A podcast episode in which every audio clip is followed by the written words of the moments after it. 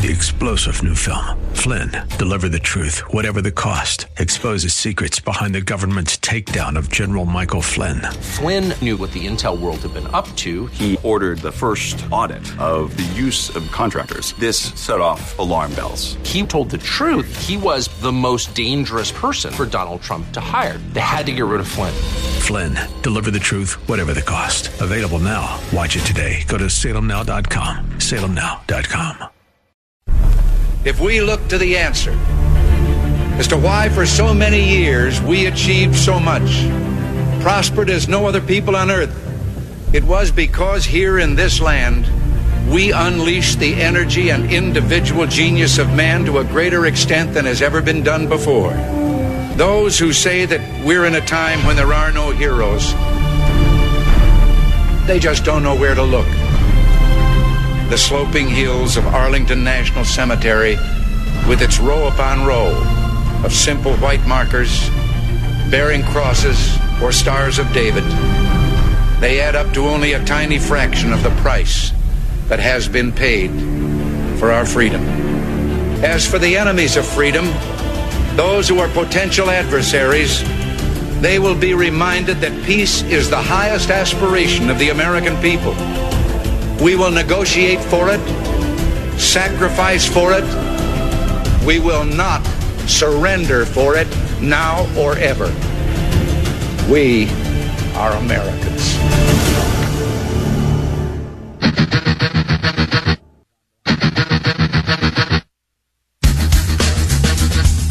This is the Bob Frantz Authority on AM 1420. The answer. Hour number two is underway now, eight minutes past 10 o'clock. Thanks so much for joining us. Uh, really, really informative first hour of the program, I believe. We had a lot of stuff to cover there, and we're going to dive into it perhaps in even a little bit more depth right now as we welcome our friend Peter Kirsanow to the program. Peter, of course, is a member of the United States Commission on Civil Rights, the longest serving member of that commission, by the way. He is also a Cleveland attorney, a best selling author, a, a regular columnist, as well as the host of the Kirsanow Report here on AM 1420 The Answer. Pete, good morning. Hey, Bob. How's it going? It's going all right, uh, I suppose, Peter. Uh, a little bit frustrated, but um, I, am hoping you can perhaps bring some sense to this for me uh, to perhaps ease and allay some of my concerns and frustration. But unfortunately, I, I, I am not confident of that. Uh, because I don't think you can just wave a magic wand and fix stupidity. Peter, question, uh, simple question. Is racism evil and something that should be fought against in all of its forms or only in some of its forms? Yeah, you know, that has been a problem now for uh, qu- quite some time. Several years now in the United States, there's one way racism. It doesn't matter. Uh, you know, the, the whole premise behind both critical race theory, but more importantly, the, the tract written by Ibram Kendi, How to Be an Anti-Racist, requires racism to combat racism they've judged certain forms of racism to be worse or uh, more endemic than other forms of racism, and therefore using racism to battle it is justified. You just use the term stupidity, and that's at least one word. Uh, it's probably a mild description of what this is, but it's it verges on. I would suggest, and I don't mean to be histrionic. I'd suggest it's evil. Never in history has any human being ever succeeded in combating one evil with another evil. You talk about necessary evils, but that's a description of something that is essentially good, trying to uh, destroy or eradicate an evil. Here, what we're doing is we're compounding the matter, and you see it throughout the country how people are rising up in, in anger and uh, thankfully not in arms, but uh, parents throughout the country, school boards, uh, a lot of employees who have been subjected to critical race training are upset about it. And in the media, what we see, of course, the major media thinks that anti racism is the way to go. A lot of woke corporations, a lot of Olympic athletes, um, they're all wrong. We all know that they are wrong. It's painful to watch how wrong they are, but they're doing considerable damage to the United States of America.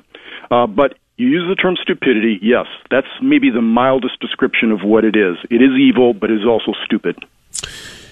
And it's those two things, and I, th- I, don't think that's histrionic, Peter. I agree with you, and I think that's accurate, especially when we get into the big story that you and I uh, are both very well aware of. The Dallas Justice Now organization is not just uh, demonizing people who are light skinned for being privileged and for being supremacist, etc. Now they're asking them to volunteer voluntarily sacrifice their own goals or the goals of their children in order to help correct historic wrongs. As a white, this is the pledge they are asking white parents to sign.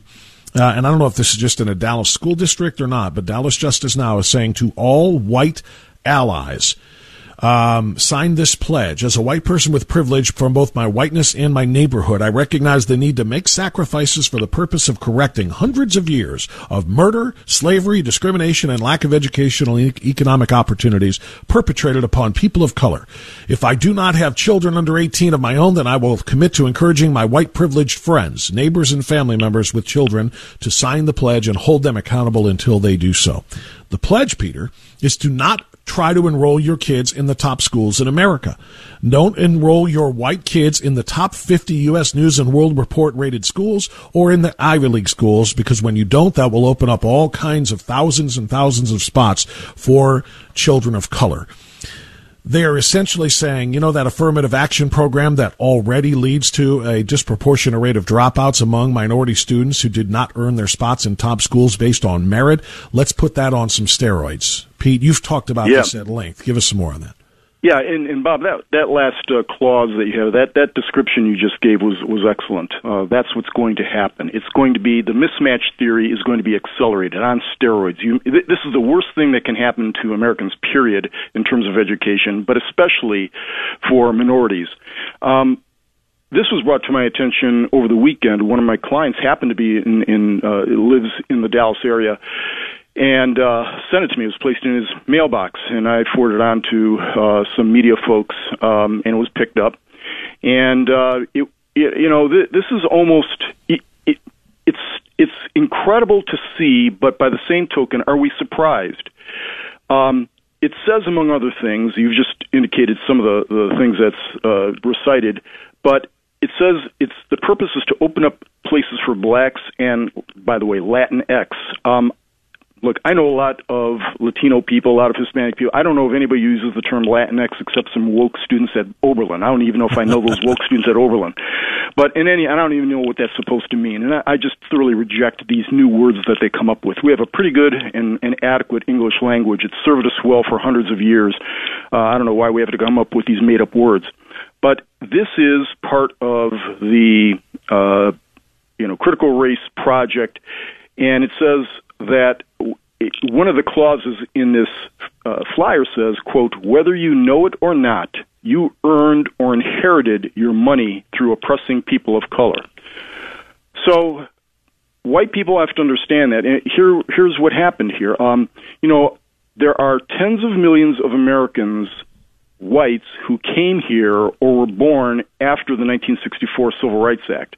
Uh, all those immigrants apparently earned their money by oppressing people of color. They were completely oblivious to this, but now because these geniuses down in Dallas have figured it out, these phenomenal historians, uh, we've got the fact uh, we've got a revision of history now to, or actually a correction of history.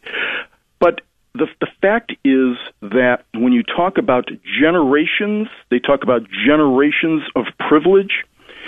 As we've talked about before, since the late 60s, early 70s, the privilege of going to Ivy League schools and the top 50 schools has been afforded to blacks and Hispanics. As we speak, I'm looking at a file um, on my credenza that says Students for Fair Admissions versus Harvard. It's a file de- dealing with the, among other things, the pleadings and amicus brief that I submitted in that case.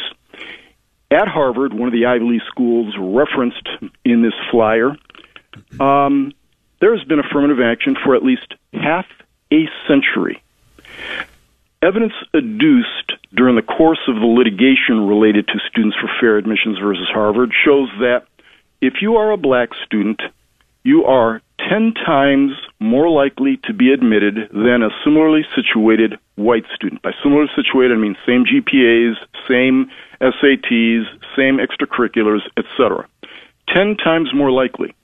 In many of these schools, Wisconsin comes to mind from a few years ago. Uh, these stats may not be correct right now, but as of a few years ago, Wisconsin, you were 500 times more likely to be admitted if you were black, and something similar if you were Hispanic, as opposed to a white or Asian comparative. Asians are the most discriminated against by far, uh, than whites. But uh, if you're black and you have, you know, just kind of a mediocre GPA and SAT, you're going to get into Wisconsin. And if you have a little bit better than a mediocre SAT and GPA, you have a decent chance of getting to Harvard. No way if you're white, and no if you're no way in the world if you're Asian.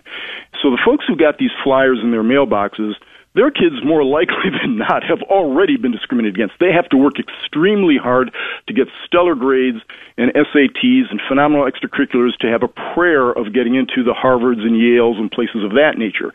Whereas the folks who probably distributed that flyer can pretty much fall on their head and get into Harvard. Uh, that's an exaggeration. I don't mean to be no, no, but you know your point is a fair one. Your your point is a fair one. Merit is kind of you know cast aside here. This is this is you know what what we found out with that Harvard uh, that lawsuit against Harvard uh, with the Asians being Asian community being discriminated against. Essentially, they're saying your merit uh, is not good enough for us to bring you in here. We need a more uh, diverse campus. We cannot just have so many Asian faces on our campus. That's literally what they said uh, when they when they discriminated against the Asians, and to a lesser extent, as you said, to white uh, to white students. So, Pete, knowing all of this, um, you know how how does anybody with Dallas Justice Now or any of the uh, allied associate organizations rather believe that this is good for the African American community or the minority or quote unquote BIPOC people of color uh, um, communities as a whole when they know full well this is going to lead to failure, it's going to lead to uh, dropouts, it's going to lead to you know less success than they would be if they just went to state schools that perhaps are a little bit more um, you know in line with their own uh, abilities. I'd like to say that's a result of only one dimensional thinking, but that's too facile an answer. I've talked to a lot of these folks. I mean, I mean, look, I'm not because I'm on the Civil Rights Commission. I interact with people who think like this on a regular basis in hearings. I mean, I'm talking about some of the leadership of, of the people who do these kinds of things. I think the reason, one of the overriding reasons, overarching reasons why you see something like this is they believe this because they have been taught this in schools. They've been subjected to this through media. They talk about it among themselves, and they actually believe that they are being discriminated against in getting into Harvard or Yale. They think that whites are taking spots that would otherwise, based on merit, go to them, and that's completely false. The facts show that. But what I have to tell you is that I've testified now before Congress several times, and you may remember back in March when I testified in Congress, and I brought this issue up. I said, whoa, whoa, whoa, whoa, whoa, wait a minute. Uh, the fact is that Asians are discriminated against at Harvard, and so are whites. And, and blacks and Hispanics are far more likely to be admitted at those places and have been for half a century. Congressman Ted Lieu, Democrat, went absolutely ballistic. You might remember that. The, the reason why a lot of folks who aren't congressmen or professors don't know this is because there is a censorship going on in order to maintain the fiction that there is rampant discrimination and oppression going out throughout the country. You and I can't see it. We look around, we're going like, what are we missing? It must be around the corner and we just happen to miss it. Or it must be in another segment of the United States of America. Well, that's false. And I'm here to tell you, somebody who's studied this for 20 years in the Civil Rights Commission, it is completely false. Your instincts are correct. But there are a lot of folks, strange as it may sound, who, if they watch an ABC, CBS, MSNBC, CNN, if they go to an average college with their woke professors are telling her about the, the rampant oppression, if they take the 1619 project courses in K through 12, if they read almost any major media sources, they actually believe that racism is abroad in the land. It is just powerful. It, it, it affects everything, and it's been that way for a long period of time. And the rest of us are looking around scratching our heads, going like, where is it? Yeah, in the nation of 330 million people, there's discrimination and there are racists. But this is the most, it, this is the finest nation on earth for a host of reasons, and it, it was getting finer every day until such time as critical race and a lot of others decided we needed to reintroduce racism into America. Peter, we're going to use this pause uh, for our break. We'll come back, and I want to talk more about this, but in a different realm. Um, you and I have discussed in the past allegations that math is racist. Simple math is racist. In Kentucky, they have put that on steroids, and I'm going to get your opinion on that as we continue on AM 1420 The Answer.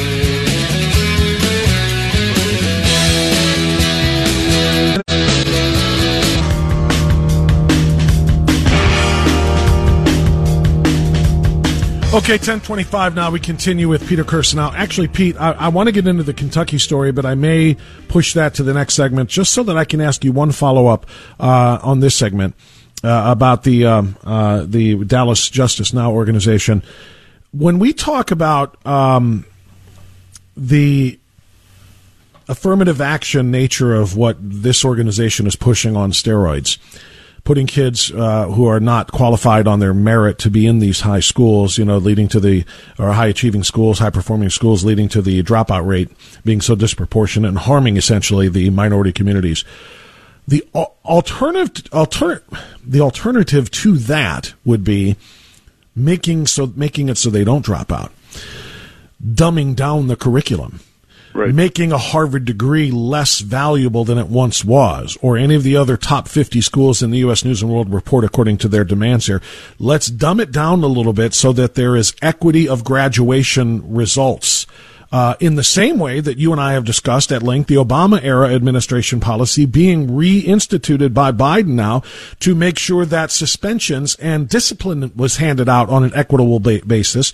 They're going to hand out diplomas on an equitable basis, no matter what it takes to do so, and that includes dumbing down the the material so that the lower achieving students who are admitted based only on how they look rather than what their merit is, um, so that they graduate at the same rate. What are your thoughts? Yeah, I'm glad you brought that up because that's a, a good segue. It's an excellent segue. Uh, we're lowering, lowering across the board standards in education, K through 12 colleges, even in medical schools and law schools, and, and it's frightening. We're also lowering standards in uh, occupations. We're seeing quotas being implemented, and they're not being called that, but that's what's happening at a number of major corporations. We've seen it among the airlines saying they want a certain percentage of pilots. I mean, this is frightening and, and completely nutty stuff, but that's where we are today.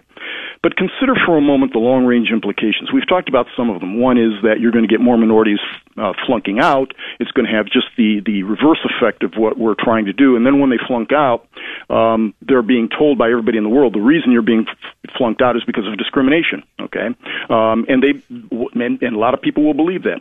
But the other thing is a wholesale reduction in our competitiveness that is getting to the point it's reaching a critical mass. We talked weeks ago, I think it was maybe even months ago, about a host of uh, standards or ho- host of of uh, statistics related to where the U.S. stands in terms of competition relative to a number of our uh, near peers, China, Russia, even many smaller European countries, on critical measures such as reading, math, science, etc. And we are falling woefully behind. The United States of America is dropping like a stone in terms of its rankings. It, it's frightening to see. I, I don't think too many people are aware of it because, again, the media is too focused on. I think they're still focused on Trump, as far as I'm, I can tell, or Trump uh, supporters. But they don't talk about the things that are going to have extreme real world impacts, negative real world impacts for the United States as a whole already being experienced, but uh, especially in the next few years. Among other things, China right now is number one, their students are number one in terms of broad measures related to math. The United States is 37th.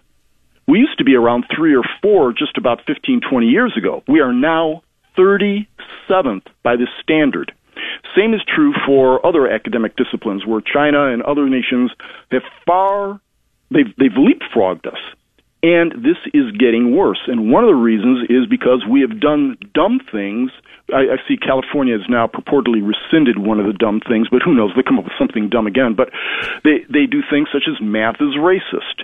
Uh, that other things they they've eliminated at Yale. You can get an English degree without ever studying Shakespeare. In fact, if you study Shakespeare or some of the great authors, you'd be considered a racist. It is it is it's it's not stupidity It is lunacy at this point, and it's harming America in real time. This is not simply about, you know, racism and Americans being at each other's throats, which is bad enough. This is about whether or not we're going to be able to keep up with our near peers, which are going to start leapfrogging us in critical measures. China wants to be number one. Uh, they're already number one in math. It's only a matter of time before these things will settle upon America and our competitiveness around the world. We're number one right now in, in many measures in terms of our, our uh, economic output. Our military is still considered to be the greatest, the finest in the world. But when critical race theory and this type of lunacy penetrates almost every sphere, almost every aspect of the United States, it's going to have a negative effect that is going to reverberate for decades to come. And we better be prepared for this. That's why we have you on, Pete. That's an element of this I hadn't really considered. I've been looking at this on an individual level or on a micro level. You're looking at it on a big picture, macro level, the uh, dumbing down of our institutions, the lowering of our standards, the impact that it will have on us competitively in the international uh, world, in the international marketplace, if you will. So, very great points all the way around. We'll get back to the Kentucky. And you're right, it was a good segue to what they're doing in Kentucky. A year long teacher training program to teach Uh, uh, Kentucky teachers how to be anti racist in teaching math and English, believe it or not. We'll get into that right after this on AM 1420 The Answer.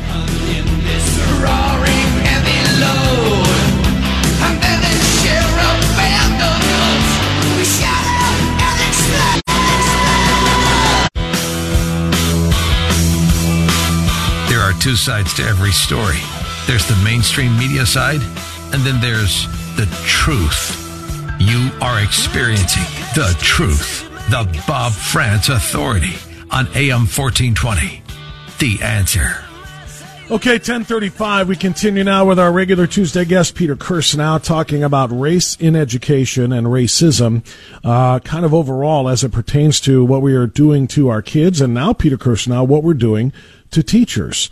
Uh, although, based on the stance of the NEA and the AFT, the two largest teachers' unions, uh, they're not objecting. They're all in on this. Let's talk about Kentucky.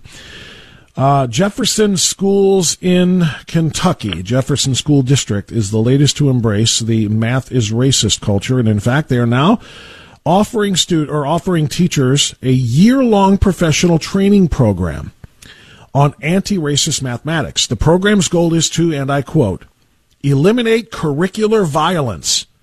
I could stop right there and just say, done, I'm out. Curricular violence. Apparently, educational curricula is violent if students don't agree with it or understand it. But I will continue. Eliminate curricular violence and innovate mathematics education through anti bias, anti racist, and racially equitable practices. We talked about that a moment ago. Educators would engage in monthly sessions with Lateefah Id-Deen, an assistant professor of mathematics education at Kennesaw State University, which focuses on topics like white supremacy in mathematics, racial trauma in mathematics, and creating anti racist lesson plans. Pete, uh, a professor uh, at York College by the name of Erec Smith reacted to this this morning on Fox News. Let's get his before I get yours. There, pragmatism is a lost concept. Uh, among contemporary anti-racists, it's practical to have um, you know competency in math education. They're actually going after language now. Black linguistic justice is racist to teach black students, uh, especially standard English. So uh, this is not just a math thing, and obviously, right? You know, to a five-year-old, this is not good for black students. Peter Kirsanow, uh, that professor says it's not good for black students. He says it's not just math. And you say what? It's amazing we even have to have a discussion about this. Uh, math discriminates. It does. There's no doubt about it. Uh, through a number of uh, centuries, we've seen that math discriminates against the dumb and the unprepared. Um, that's who it discriminates against, and we have, unfortunately, in certain circles among our. Look, you know, I've been fortunate enough to participate in programs where I get to go into, you know, schools um, and teach certain courses, con law, for you know just a couple of days or something like that. And students are great. Uh, the teachers that I encounter are great. But let's face it, there's a lot of rot in the educational establishment. There's a lot of rot among some teachers, especially the newer ones, newer ones coming out of these education schools, where a lot of these new ideas uh, are, have held sway. This is, we talked about this in the last segment as to how this is eroding our competitiveness vis a vis other nations, but principally our near peers, mainly China. Uh, this is serious stuff. This is national security stuff. Uh, we can laugh about this. We can roll our eyes. We can say this is ridiculous, but it's going to have long term Im- implications. Um, we have now for about two decades had this elocution about words, phrases, certain things being violent it's truly kind of precious to say something like that at a time when true violence is escalating across the country.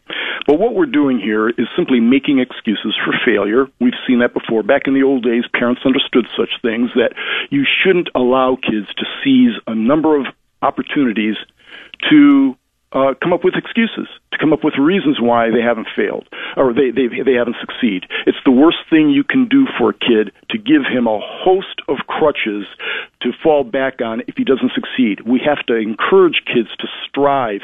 You know, the old um, steel phrase of the only easy day was was yesterday.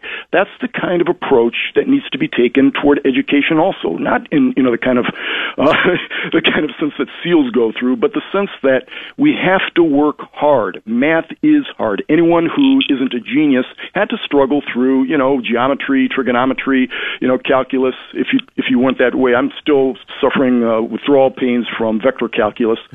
But everybody has to go through that. There's no easy way of, around it. It is not racist. It's never been racist. We know that. It's an insult to our intelligence that we even have to entertain a discussion, that we even have to push back against this idiocy, that these people are even given a form in the United States of America. At any time, but I'll say it one more time, especially at a time when we are in a struggle right now to maintain our supremacy, which is necessary, because China is trying to eat our lunch. They are be- being successful in doing so, and they are an evil regime. If they achieve hegemony or the kind of number one status that we have right now, it's not going to be good for America. It's not going to be good for the world. So this is is more than just the kind of micro implications, which are important enough. This has macro implications. We we must fight against this as if it's a a a, a cold war. That's how bad this is. When we discussed last week, I believe it was the fact that 41% of Baltimore high school students have a 1.0 grade point average or lower, and the one student had a 0.13 grade point average and still graduated in the top half of his class. This is the kind of thing that is going to be exacerbated. Those stats are going to get worse when we start inculcating in our kids and in our our uh, educational system that math is racist. It's one of the most absurd, insulting concepts imaginable. And here's what we need to do. Uh, there used to be, and there still are, academies such as this. Uh, some of them have gone by the wayside because of a lot of the pressures that have been placed on them by the, the kind of woke establishment. But there have been certain academies, the KIPP academies, for example, of, of you know last decade, that stressed educational excellence and made it uh, imperative that these kids work hard, do their homework, and had and parents involved also. And these kids went on to do amazing things. They went on and legitimately earned their way to Harvard, Yale, Princeton, and all these other schools uh, without any kind of um, uh, racial preference. This is a matter of hard work. In the old days, we understood this. Nothing, certain things are eternal and do not change. And one of them is math is hard. You better work your butt off to succeed at it. Peter, the one word that you said, I think that jumped out, and I want to follow up on is insulting. Um, because again, if I'm if I'm a person of color, I'm outraged at the notion that expecting me to understand the complex equations in calculus or other higher level math um, it, it's it's harder. It's, expecting me to do that is is more difficult because I'm a person of color. It's racist to expect me to understand these things. It's the same feeling I would get, and I'm you know I admit I'm a white guy, and I'm trying to put myself in black shoes, and maybe I can't. But I feel like if I was black, and you can speak to this because you are, when they tell me that it's harder for me to get an ID than it is a white guy, I'm insulted by that. If they tell me it's harder for me to do math, or excuse me, because I'm a black guy, If it's harder for me to do math because I'm a black person, I'm insulted by that. How dare you lump me in with some sort of a, you know, in some sort of a, uh, you know, again, I think uh, Candace Owens calls it the bigotry of low expectations. How dare you put that upon me because of the color of my skin? You are no better than me because you're white. And guess what? I have just as much of a chance to succeed at mathematics or as the professor from York talked about, to speak proper English and write and, and speak with proper grammar. Um, I have just as much a chance of doing those things as, as a white person does. It's simply a matter of how hard am I willing to work. You said it at the beginning of your commentary, Pete. Yeah, it is. There is a, a, bias, or however you phrased it. It's biased against the unprepared. It's biased against the dumb, the people who aren't willing to put in the work to learn these things. It's not biased against people based on their color. That's a, an outstanding point. The, this approach is patronizing. It is condescending. It's yeah. insulting anybody who has a modicum of self-respect would reject it wholesale.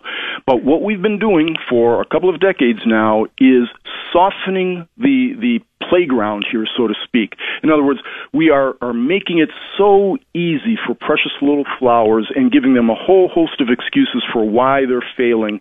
And guess what? If you give people reasons or excuses, human nature says, regardless of your race, you're going to seize excuses rather than you know put in that extra hour of work. You know, you're you're going to instead, well, you know, I'm, I'm going to watch TV because the deck the is uh, deck deck is stacked against me. So you know, if I get that D, it's because of racism. We shouldn't be giving people excuses for failure or justifications for their failure. That's the worst thing you can do. It is condescending, and you know, we've seen a number of studies now. One that immediately comes to mind. It's not necessarily the most emblematic, but the study that showed showed that uh, liberals have a tendency, progressives have a tendency to use more. Um, uh, I couldn't remember what the phrase is, but uh, their speech patterns and the vocabulary choices that they would use would be much more simple and and and uh, juvenile when speaking to blacks. Conservatives didn't alter their speaking, but it was a patronizing, condescending approach in speech patterns that progressives use. Not all progressives, and I mean to paint a, a broad brush, but that was generally the case. What we have is that phenomenon replicated on steroids. We've used that term three times now, but yes, on steroids in this type of approach. Self respecting parents and kids of any color should reject an attempt to say, well, you know what, we have to raise up our little brown brothers because they're just not as bright as we are. That's not said, but it's implied in what you're doing. If you've got to dumb things down, dumb standards down, call everything racist just because a certain per- percentage of people of color don't do as well as Asians or whites. And by the way, the, the Asian conundrum is one that needs to be explained by all these people who think that there's oppression, oppression and racism abroad in the land. Asians are doing better than anybody, as are many immigrants. By the way, immigrants from Ghana, black immigrants from Ghana, do better than white people in the United States of America in terms of income. I mean, these are the things that progressives won't explain, but if this is such an oppressive, racist place, you think the opposite would be true. So, um, yeah, I, I think the point that you made was, was, was a good one, Bob. I think people should be rejecting these insulting, humiliating insinuations that, eh, you know, we know you just can't do it, but so we're going to lower things for you. Um, th- that is the definition of racism. And and I don't understand how black liberals or leftists don't make that point. You know, how they don't say, you know what, how dare you? How dare you think of us as less than? The whole point, uh, you know, of, of equal rights and civil rights and everything else is we are all the same. How dare you when it comes to expecting me to do better work, to achieve higher scores, to understand more complex things and so on and so forth? How dare you tell me that I shouldn't be, that shouldn't be expected of me because I am less than? This is Bob, what the, one... this is what the entire left, you know, their, their, their racial division, CRT, Marxist theory is based upon uh, dividing us in such ways. And, and, and here they are essentially saying we are less than. We are less than. Don't expect us to do what white people do. Don't expect us to do what people who have white privilege can do because we just can't.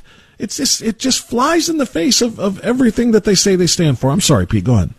The re- one of the reasons, and it's a crucial one that shouldn't be overlooked because it's true. It's it's it's a material reason the anti-racism kind of patronization profession is an extraordinarily lucrative one, both in terms of finances and political power.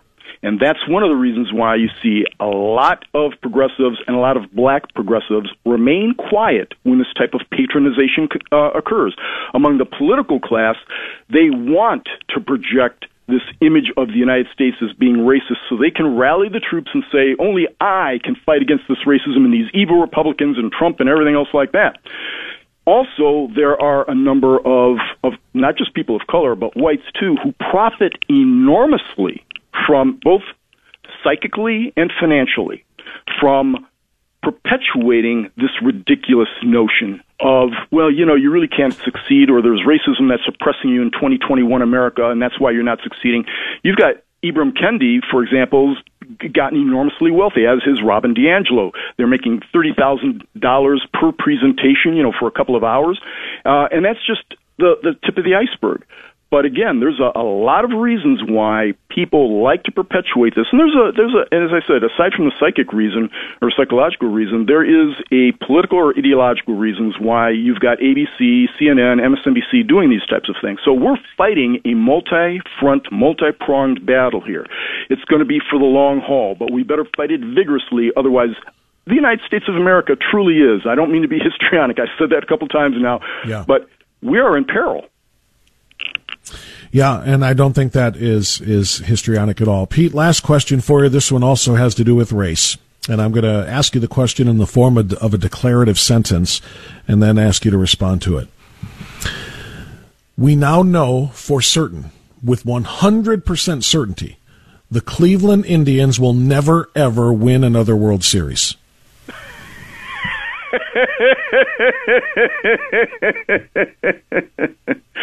oh my goodness, Bob! I'll tell you right now. I, I'm looking out my window at the Guardians right now. Okay, I can see them from my windows.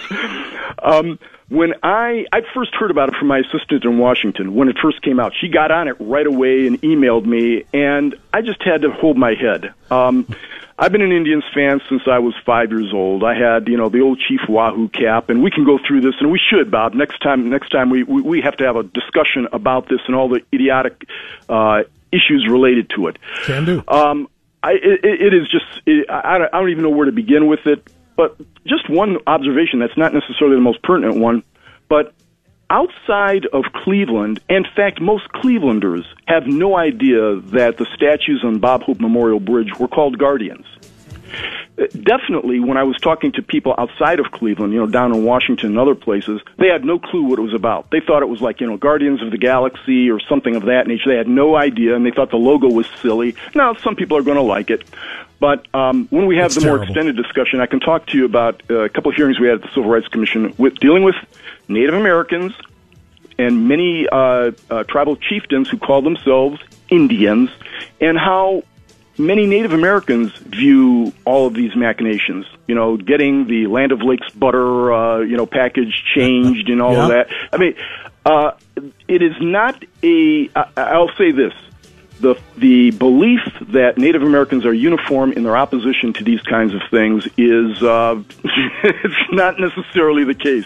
But Pete, I did an interview that- yesterday. I did an interview yesterday, and I know you didn't catch it. You're busy um, with uh, the president and vice president of the NAGA, which is the yes, Native yes, American Guardians right, Association, right? And I spoke yeah. to them, and they talked about it. It's some ninety percent of of uh, of Native Americans, and they they love the word Indians too. Um, yep. They either have no opinion and they aren't bothered by Native American uh, imagery and, and, and, names in sports, or they fully support them as part of keeping their, their culture alive. Uh, and yep. it's a very, very small but loud vocal minority uh, that, that have led to these things. Yeah, 20, 20 sophomores at Oberlin are cheering, and the rest of the people are scratching their heads or upset. Yeah, that's well said. That's well said. I love twice you got digs in at Oberlin today. I love that. Peter Kirsanow, great stuff as always, my friend. We'll talk again soon. Thanks, Bob. All right, 1052, final segment coming up on AM 1420, The Answer. Dancing,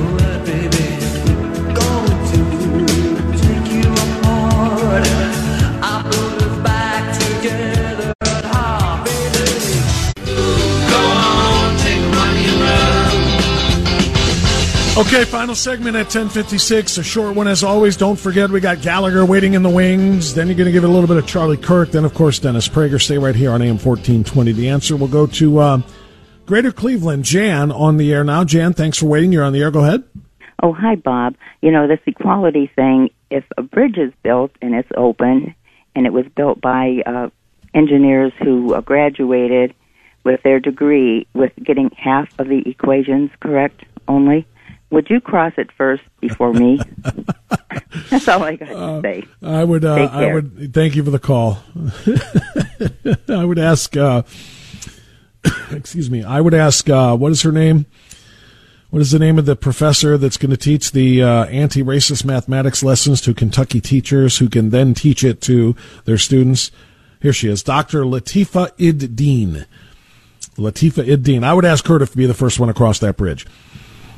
Dr. Lateefah Id-Deen, this bridge was designed, engineered, and constructed by your students who learned who learned anti-racist math and non-white supremacist math, and all got A's in this uh, in this in this type of mathematics. Um, the first trip is yours. Let's do a ribbon cutting, and you go ahead and drive right across that bad boy. Let me know how that works out for you. That is a great question, Jan, and it is a great example of what we are talking about and what Peter was talking about. When you advance the bigotry of low expectations, you don't only harm the individuals who are not being held to the right standard because it might not feel good to hold them to the right standard and watch perhaps a disproportionate number of people uh, perform less successfully. That's a gentle way of saying fail. Um, but it doesn't just harm them, it harms everybody. That's what Pete did such a great job of talking about the macro side of things here. It harms communities. It'll harm minority communities.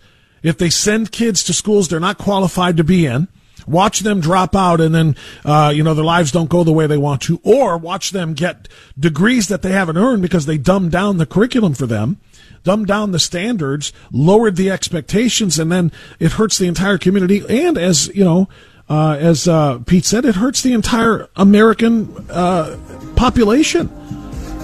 The U.S. is at a, an extreme disadvantage, a competitive disadvantage against the rest of the world if our educational standards are subpar because it makes us feel good in the pursuit of equity. And as Jan just pointed out, it could do a lot more damage as well. if people don't, if people aren't aren't um, evaluated on their ability to be experts at what they do, it could lead to disastrous circumstances. Now, that might have been an extreme example she brought up with the bridge, but it was an accurate one. All right, that's it. Good stuff today. Thanks to Peter Kirsanow. Thanks to you for listening, being a part of it. We'll have uh, more great conversation tomorrow. As I mentioned, stay where you are because Mike Gallagher's next right here on AM 1420 The Answer. We'll see you tomorrow. Enjoy the silence.